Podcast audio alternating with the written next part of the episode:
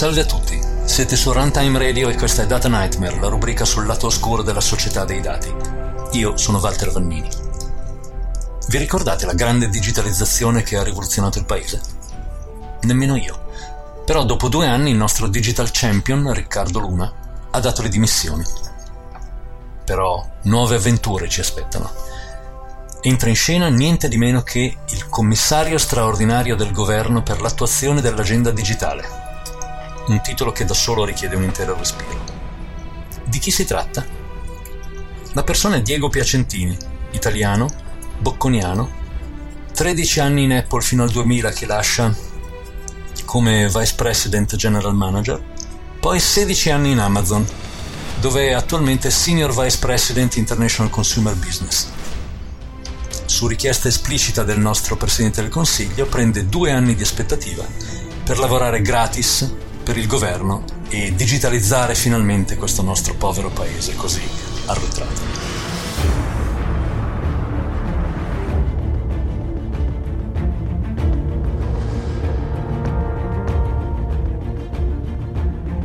Sulla carta tutto bene, un ottimo manager di grande esperienza, ma il diavolo si annida nei dettagli.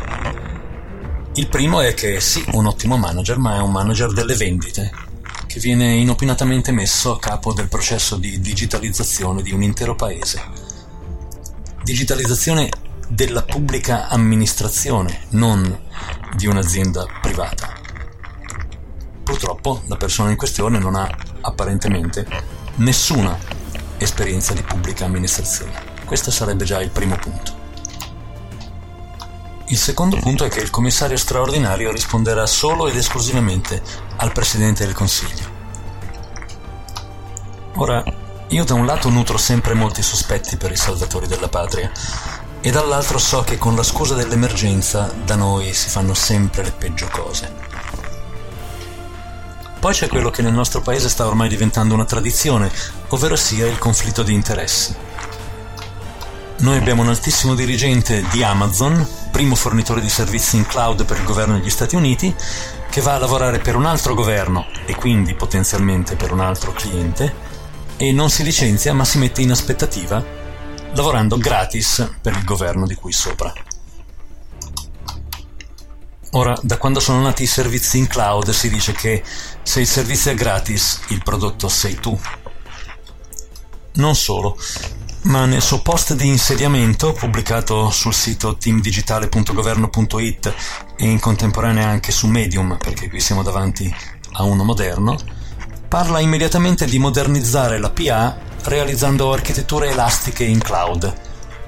Guarda il caso, le architetture elastiche in cloud sono esattamente il prodotto di punta di Amazon.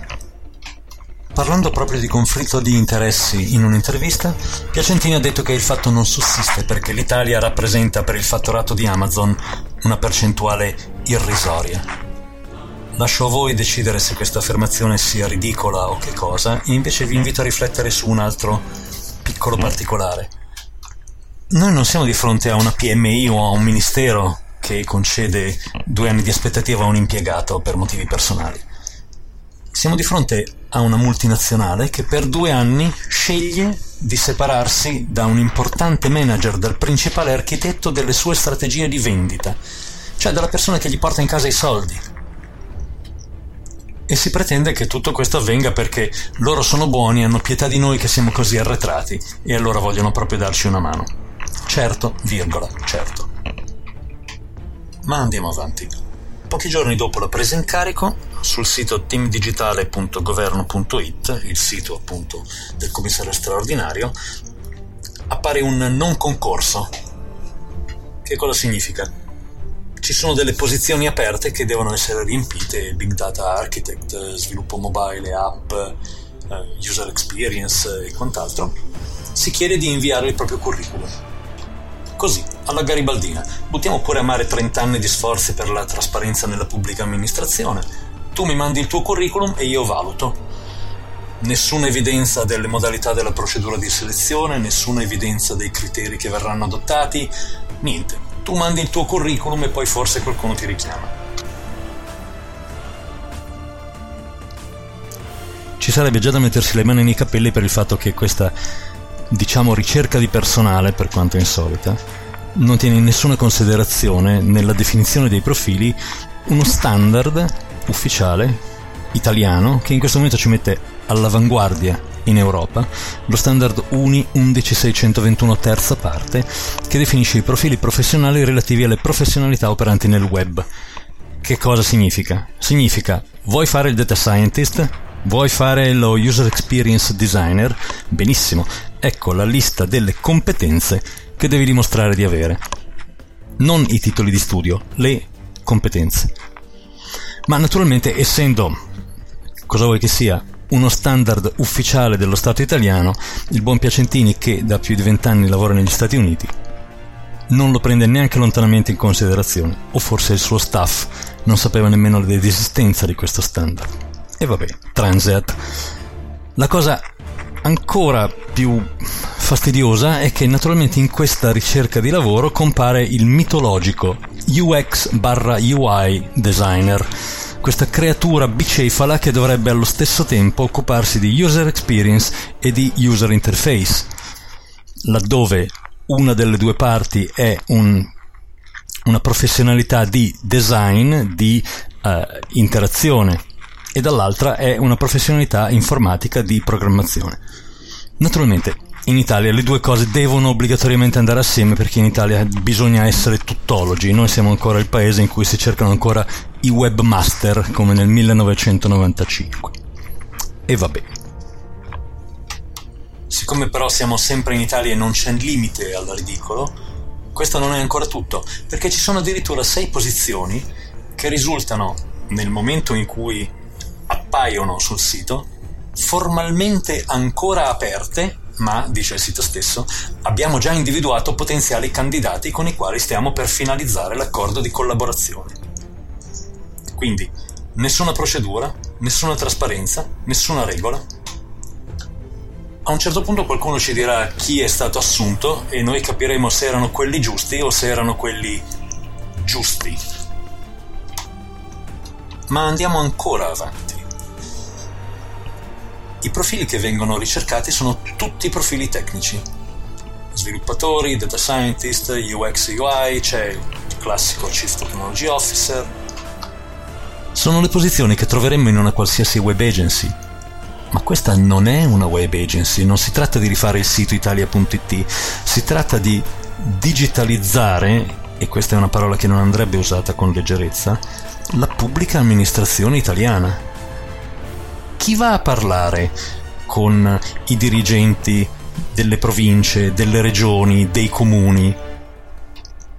Chi è in grado di accompagnare le pubbliche amministrazioni locali in un processo di riorganizzazione delle procedure, non di aggiornamento della versione di Windows? Quindi il commissario straordinario che competenze si vuole portare in casa per digitalizzare il paese? Perché se dobbiamo giudicare da quelle che cerca, sembra proprio che il suo problema sia trovare dei buoni tecnici con cui affrontare il problema. Ma affrontare la digitalizzazione del paese come un problema tecnico è idiota perché il problema è di politiche, non di tecnologie. Chi le decide le politiche? I tecnici sulla base di valutazioni tecniche? O forse questi tecnici, nonostante le competenze che vengono richieste sul sito, sono invece molto addentro ai ragionamenti di una pubblica amministrazione. Non ce ne siamo accorti, dico la verità. Io questa cosa dei tecnici al potere l'ho già sentita e l'ho anche già vista in opera e non mi piace.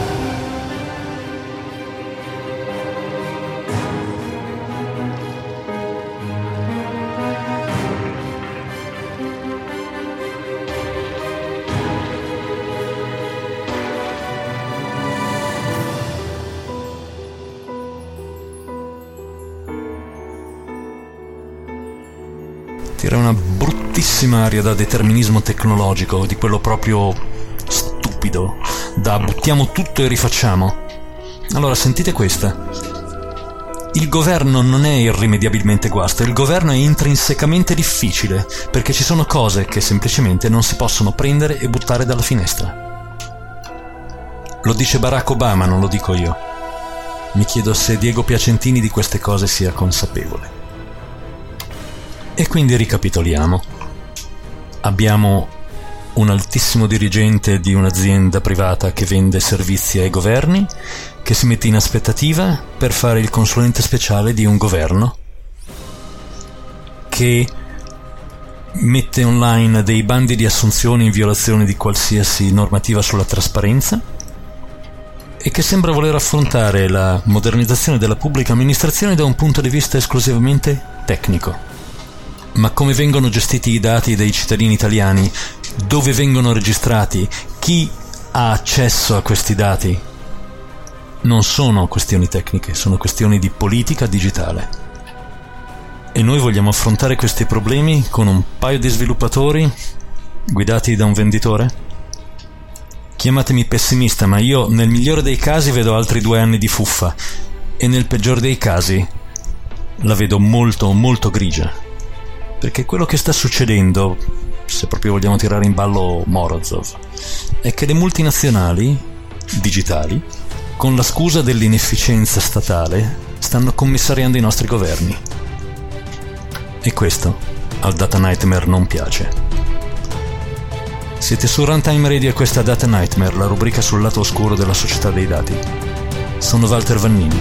Se mi state ascoltando, siete la Resistenza.